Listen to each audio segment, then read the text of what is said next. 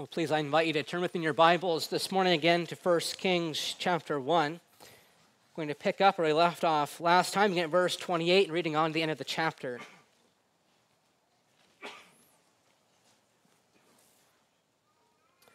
I trust you'll recall what's going on. King David is old and cold and about to die.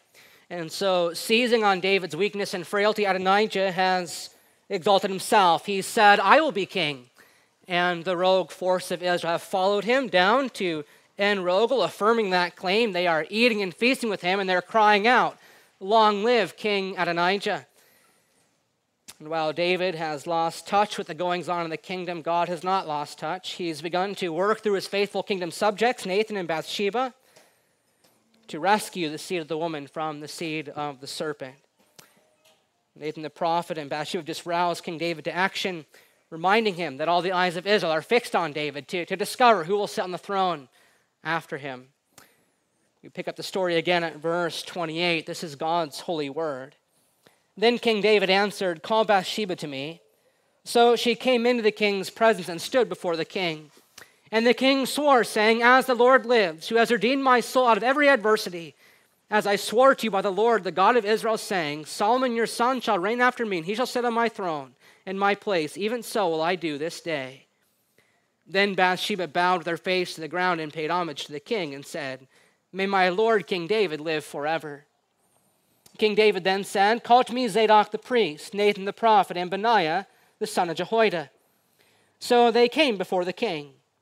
And the king said to them, Take with you the servants of your Lord, and have Solomon my son ride on my own mule, and bring him down to Gihon. And let Zadok the priest and Nathan the prophet there anoint him king over Israel. Then blow the trumpet and say, Long live King Solomon. You shall then come up after him, and he shall come and sit on my throne, for he shall be king in my place. And I have appointed him to be ruler over Israel and over Judah. And Benaiah the son of Jehoiada answered the king, Amen. May the Lord, the God of my Lord the king, say so. As the Lord has been, my, been with my Lord the king, even so may he be with Solomon, and make his throne greater than the throne of my Lord King David. So Zadok the priest, Nathan the prophet, Benaiah the son of Jehoiada, and the Kerethites and the Pelethites went down and had Solomon ride on King David's mule and brought him to Gihon. There Zadok the priest anointed Solomon. Then they blew the trumpet, and all the people said, Long live King Solomon! And all the people went up after him, playing on pipes and rejoicing with great joy, so that the earth was split by their noise. Adonijah and all the guests who were with him heard it as they finished feasting. And when Joab heard the sound of the trumpet, he said, What does this uproar in the city mean? While he was still speaking, behold, Jonathan, the son of Abiathar the priest, came. And Adonijah said, Come in, for you are a worthy man, and bring good news. But Jonathan answered Adonijah, no. For our Lord King David has made Solomon king, and the king has sent him with Zadok the priest, Nathan the prophet, and Benaiah the son of Jehoiada, and the Kerethites and the Pelethites. And they had him ride on the king's mule. And Zadok the priest, Nathan the prophet, have anointed him king at Gihon, and they have gone up from there rejoicing so that the city is in uproar. This is the noise that you have heard. Solomon sits on the royal throne. Moreover, the king's servants came to congratulate our Lord King David, saying, May your Lord make the name of Solomon more famous than yours, and make his throne greater than your throne. And the king himself bowed on his bed, and the king also said, Blessed be the Lord, the God of Israel, who has granted someone to sit on the throne this day, my own eyes seeing it. Then all the guests of Adonijah trembled and rose, and each went his own way. And Adonijah feared Solomon. So he arose and went and took hold of the horns of the altar. Then it was told Solomon, Behold, Adonijah fears King Solomon, for behold, he has laid hold of the horns of the altar, saying, Let King Solomon swear to me first that he will not put his servant to death with the sword. And Solomon said, If he will show himself a worthy man, not one of his hairs shall fall from to the earth. But if wickedness is found in him, he shall die.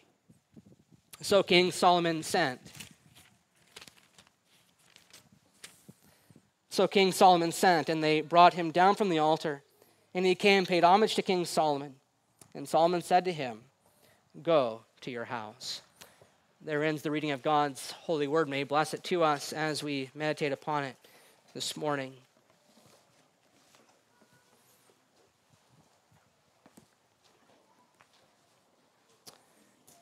Dear congregation of the Lord Jesus Christ, when the Apostle John was on the island of Patmos, and in the Spirit of God on the Lord's day, he heard behind him a loud voice like that of a trumpet. And as he turned toward the sound of that voice, he saw the King, the Lord Jesus Christ, in all his transcendent glory. And when he saw him, the apostle fell at his feet as though dead. But as you know, the king laid his hands on him and he said, Fear not, for I am the first and the last, the beginning and the end. I died, and behold, I am alive forevermore. And I myself have the keys of death and Hades. Shortly thereafter, John looked up and he saw an, an opening in heaven, and, and he heard the voice of the king say, Come up here and, and see what must soon take place. Immediately, John saw the throne in heaven, and he saw Christ seated on that throne. Around his throne, as we heard in the call to worship, there was a great multitude that no one could number, crying out with a loud voice Salvation belongs to our God, who sits on the throne and to the Lamb. There, John says, King Jesus sits on the throne and he shelters his servants with his presence. He is their shepherd, says John. He wipes away every tear from their eyes. All these things the Apostle John records for us in order that we might be comforted as we suffer the trials and tribulations of life in this world.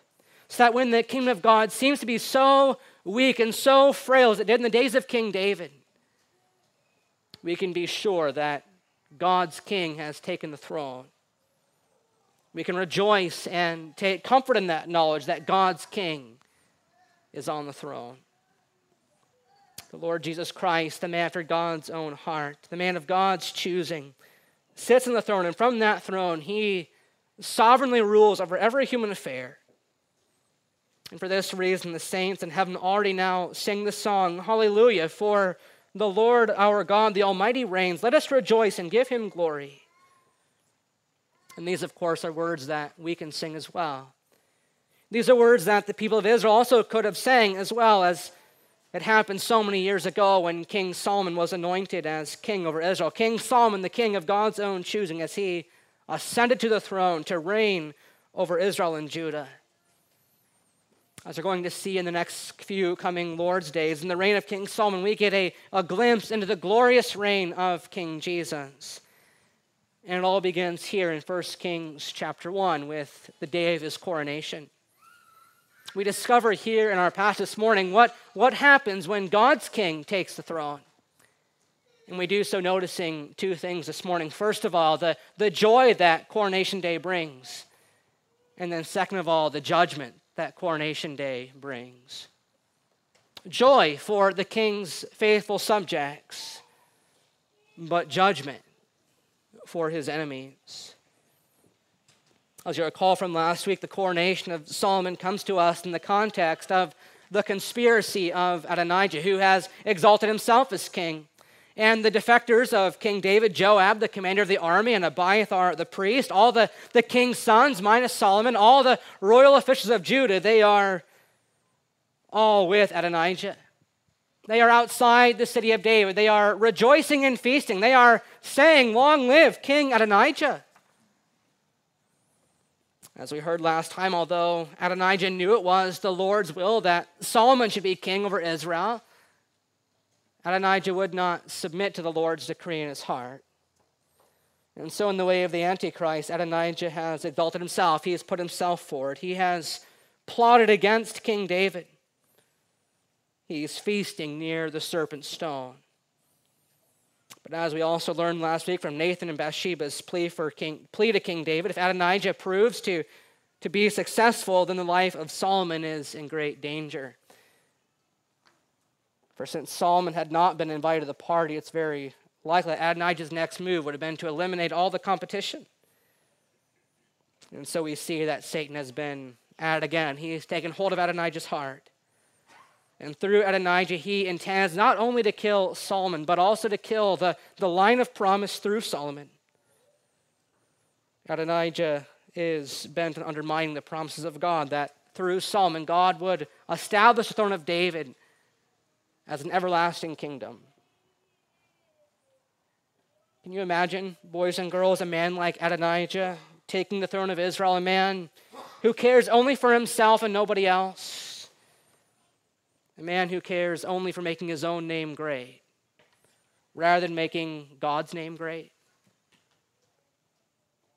Can you imagine what it'd be like if this was what our king was like? Can you imagine what it'd be like if rather than submitting to God's will, King Jesus turned his back on God's, God's will?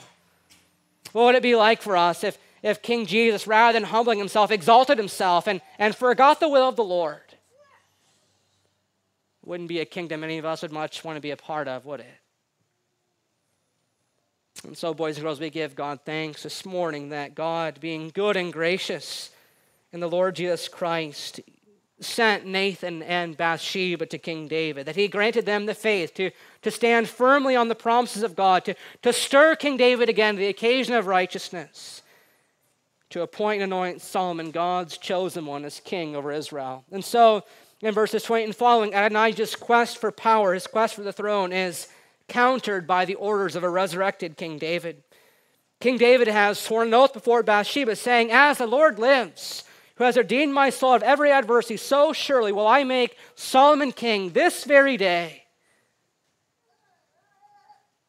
Commenting on this passage, Dale Ralph Davis highlights how David's heart, soul, mind, and strength are, are stirred by the status of the kingdom. His heart is, is stirred by the fate of the kingdom. And that, of course, begs the question of us can we say the same about ourselves this morning? our own hearts and minds gripped by the matters pertaining to the kingdom of God? King Jesus asked the question of us this morning Are you seeking first and foremost the kingdom of God and his righteousness? Or have you become distracted and enamored with the things of the world? And so Dale Ralph Davis makes the challenging observation that what stirs us is what reveals us which is to say what stirs our hearts and minds, illustrates what, what we value more than anything else, what's most important to us in this life. What stirs you this morning? Do your thoughts and your words and your actions testify that, that your hearts are stirred to action by your love for the kingdom of God and your love for King Jesus? even as King Jesus throughout the entirety of his life was stirred by his love for the kingdom, so also King David is, is stirred to action by his love for the kingdom. King David himself, you see, is a joyful servant of King Jesus. King David himself, the man after God's own heart, is, is stirred to righteous action. Therefore, King David calls for Zadok the priest, Nathan the prophet, and Benaiah the son of Jehoiada and he commands them to, to place Solomon on his own mule and to take him down to Gihon to, to anoint him king over Israel and Judah. He commands them then to take them up from there to rejoice, have the people shout, Long live King Solomon, to sit Solomon on his own throne that he might rule in David's place. Each of these elements of coronation, riding on the king's mule, descending down to Gihon before ascending up to the throne, and the subsequent rejoicing, each of these elements of Solomon's coronation help us understand the kingship of the Lord Jesus Christ, his anointing, his enthronement, his everlasting dominion. And now that King David has given the orders, rights, one pass, the people then have to make a choice. It's the same choice we all face every day, he says. Will we accept the king that God has anointed, submitting ourselves to his rule over our lives? Or we put ourselves in the throne, living by the rules of the kingdom of this world? May God grant us the grace to respond like Benaiah, like Benaiah, who, in response to the king's command, answers, Amen. May the Lord, the God of my Lord the king, say so. With a heart of joy and excitement, Benaiah sides with the kingdom of Christ. He honors King David by agreeing to keep all his instructions. He, he honors soon to be King Solomon by affirming his kingship. And he honors the King of heaven, recognizing that all this is the will of the Lord. And so he prays in verse 37 As the Lord has been with my Lord the king, even so may he be with Solomon. Even so may he make his throne greater than the throne of my Lord King David. Righteous Benaiah longs to see the plans of King David come to full fruition. And so we ask the Lord to be with Solomon as he had been with King David, to, to see to it the kingdom of God might be blessed beyond all measure. Following suit, the righteous kingdom servants do likewise. They follow David's decree, verses 38 and following. Zadok the priest, Nathan the prophet, Benaiah the son of Jehoiada, the Kerethites and the Pelethites went down and had Solomon ride on King David's mule and brought him to Gihon. And there Zadok the priest took the horn from the oil and of the, from the tent and anointed Solomon. And here too we see the joyful service of the king's subjects, how without hesitation they devote themselves to the word of the king. God has written that prayer of the kingdom on their hearts, hasn't He? Thy kingdom come, thy will be done, on earth as it is in heaven. So that their greatest joy is to devote themselves to the service of God's appointed king. There's certainly a lesson for us in all this, isn't there? Abraham Kuyper writes in his pro rege for the king that when we speak of Jesus' kingship, we must think also immediately of ourselves as his subjects and what is demanded of us as his subjects. Kuyper goes on to summarize the king's demands by saying the subjects of King Jesus must first confess him before the world. They must witness to him as, so as to expand his kingdom. In the second place, they must be ready to take up their cross for the cause of Christ and for his sake. And finally, they must also fight as soldiers for Jesus, their king. For the service that we owe our King always is and remains a matter of the loyalty that we owe him in order to advance his cause, to foil all resistance against it, and to stand unmoved for his honor and the power that we've been given. And we see all these things exemplified before us in the passage this morning. These, stir, these servants are stirred to action by their love for the kingdom of God. And we should be as well. Because when God's King ascends to the throne, we have every reason to serve and to celebrate with great joy. And so we read in verse 39 Then they blew the trumpet, and all the people shouted, Long live King Solomon! And that's when the real party begins, right? When a man of God's own choosing is anointed king and seated on the throne. Then comes the real celebration. Then comes the pipes and and the people shouting with such joy that, that the earth begins to split beneath them, as it were. Only when God's king takes the throne can there be rejoicing like that. And so the repetition of the royal refrain, Long live King Solomon, functions as, as the climax of this opening chapter. What joy it was to see King Solomon take his throne this happy day. The, the news of his coronation begins to, to spread through the city like wildfire. And soon everyone is following in his parade. Even King David, we find, is, is rejoicing in his bedchambers, praising God and saying, Blessed be the Lord, the God of Israel, who has granted a king to sit in my place, my own eyes seeing it. This is what happens when God's king takes the throne. This is the joy that coronation day brings. Boys and girls, when you get home, you might ask mom and dad to go on YouTube and to show you the, the coronation of Queen Elizabeth a number of years ago. After she's anointed with the oil, she is given the, the sword of the state and the scepters of the kingdom. And then everyone cries out, Long live the queen. And then the trumpets sound. And having promised her allegiance to the country, they too promise their allegiance to her. The crowd breaks out into song and she rides through the city. The peoples cheer with great joy. And all this leads the news reporter to say, and so this day of days, most memorable, comes to an end. And with it begins a new era, the new Elizabethan age, an age in which the love, the faith, and hope of the Commonwealth rests on the shoulders of this queen. Long may she reign. And we see something similar here in 1 Kings chapter 1. And this is the joy that we have fulfilled in the Lord Jesus Christ, who, who also has been crowned king, king of kings and lord of lords. All this is foreshadowed for us here.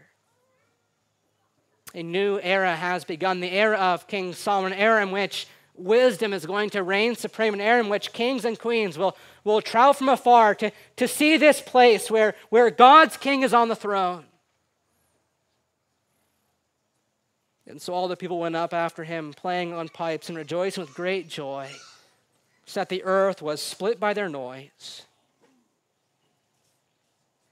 But as is always the case, the jubilant rejoicing of the righteous only proves to haunt those who would exalt themselves. And so we see in the second place this morning also the, the judgment that coronation day brings. In verse 41, Adonijah's party is interrupted. What's, what's the meaning of all the noise in the city? Why, why is the city such a noisy uproar? Joab asks. Here we see that when God's king takes the throne, his enemies are confounded. You see Adonijah, this pretender king, along with all his, his rogue followers, as they celebrate near the serpent stone by En Rogel.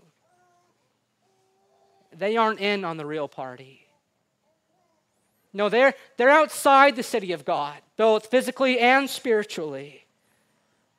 They don't have a clue what's going on. But Adonijah, Joab, and Abiathar and all their followers are soon to discover what's happened. Jonathan, the son of Abiathar, proves to be a herald of terror to those who have exalted themselves. Hoping that he's come with good news, Adonijah welcomes him into their presence, saying, Here's a good man, he brings good news. But then what does Jonathan say? He says, No. For our Lord, King David, has made Solomon king. And, and the king has sent him with Zadok the priest and Nathan the prophet and Benaiah the son of Jehoiada. The Kerethites and the Pelethites, they have made him ride on the king's mule. Zadok the priest, Nathan the prophet, anointed him king at Gihon. And they have gone up from their rejoicing. The city is in a noisy uproar. This is the noise that you've heard. Solomon sits on the royal throne. The royal officials are congratulating King David. They're saying, May the Lord make Solomon's throne even greater than your throne. King David also has, he has bowed down in his bedroom, rejoicing God. The party is over for Adonijah.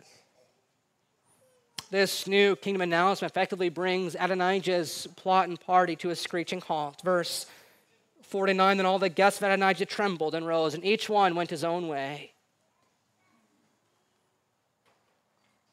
And so suddenly Adonijah is like the teenager who hosted the party, but the police have come, and so everyone is scattered, and now Adonijah alone is left to, to face the music. And so we have a picture of the last day when, when the books shall be opened when the secrets and hypocrisies of men will be publicly uncovered in the sight of all, as we confess in Article 36 of the Confession of Faith. All the followers of the pretender king slink off to their homes, and they're going to appear as, as ideal citizens in this new kingdom of King Solomon. And so they go from being confounded to being conquered. Their rebellion has been brought to nothing. And of course, while King Solomon will never know for sure who is truly loyal to him head for head,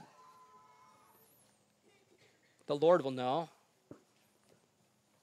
Even as he knows where our allegiances lie this morning, whether to King Jesus or to King Self, God will know. At the end of the day, you see all of the king's enemies are going to be conquered. And that includes you and me. All of us, of course, by nature, are enemies of the king, children of wrath. And so the question that the gospel confronts us with this morning is, is not whether or not you'll be conquered, but how you'll be conquered. Will you be conquered by God's just judgment on the last day, or will you be conquered by God's grace on this day? The apostle tells us that God has highly exalted King Jesus, that he has bestowed on him the name of every other name, that every tongue shall confess, every knee shall bow and confess Christ is Lord. And in His grace, God invites us to do these things willingly today rather than by coercion on the last day. To say here and now, to, to confess to God that, that our tendency has been to, to say, My will be done. Our tendency has been to exalt ourselves. But to pray that from here on out, our prayer is, Thy will be done, that we will exalt Christ as King. There is indeed mercy for the repentant. We see even for Adonijah, as we see in the last three verses of our passage. While his party of followers disperse, Adonijah knows that, that as the face of the party, he has no leg to stand on. And so his only recourse is to flee to the horns of the altar, to, to plea for mercy. And so he delivers himself over to the mercy of King Solomon. In return, Solomon promises Adonijah that if he proves to be a worthy man, then he'll be saved, that he will protect him, the sword will not fall upon him. And he sends him back to his house. Sadly, if you read ahead in the next chapter, you'll discover that Adonijah's plea for mercy was not a genuine plea for mercy, it was one of outward appearance only. God not convicting him fully of his sin, he's not genuinely sorry for his sin. And of course, that will be most unforgivable in the end. And so perhaps this is a wake up call for some of us this morning that if any of us are here this morning just making an appearance because it's the Lord's Day, but we're partying like Adonijah Monday through Saturday, to hear this morning that today is the day of salvation. That if you too, as it were, will, will grab onto the horns of that greater altar, the cross of Christ, as Adonijah once did, then he shall hear that plea for mercy and set you free from all the consequences otherwise deserved. Because, of course, the mercy that King Jesus offers to repentant sinners is far greater than the leniency that Solomon shows to Adonijah. Because Jesus is a good and gracious king here in the first chapter of First Kings, the author would press upon our hearts that the kind of king that we need, in order that we would never take for granted the king that we've been given. Here in 1 Kings chapter 1, we see God's great love on display.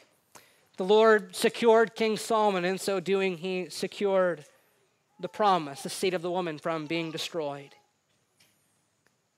He did this because God loved Israel. Because God loved you and me far too much to, to let that happen, to let Solomon be killed, and with him the promise. And so this morning we can echo the words of King David Blessed be the Lord, the God of Israel, who has granted someone to sit on the throne. We can sing of this king with exceedingly great joy. Rejoice, the Lord is king. Your Lord and King adore. Rejoice, give thanks, and sing, and triumph evermore. For King Jesus, the Savior, reigns, the God of truth and love. He has purged us of all our stains and has taken his seat above. Amen. Let us pray. Gracious God and Heavenly Father, we come before you this morning humbled again by the message of the kingdom of the Lord Jesus Christ. Father, we give you thanks that you've revealed to us the glory of the Lord Jesus Christ already here in the reign of King Solomon. And we thank you that you've given us a king that conquers all his enemies. We thank you that you've conquered us by grace. That having been conquered by grace, we see the ugliness of our former life and we enemies of the cross of Christ when we lived only for ourselves. Father, we pray that you would forgive us again for all the times that we forget your grace, that we fall in the way of Adonijah. But we thank you for the Spirit of the King who causes us to have great joy, to devote ourselves to his service, to celebrate Lord's Day after Lord's Day the glories that have come when Christ took the throne. We pray these things in Jesus' name and for his sake. Amen.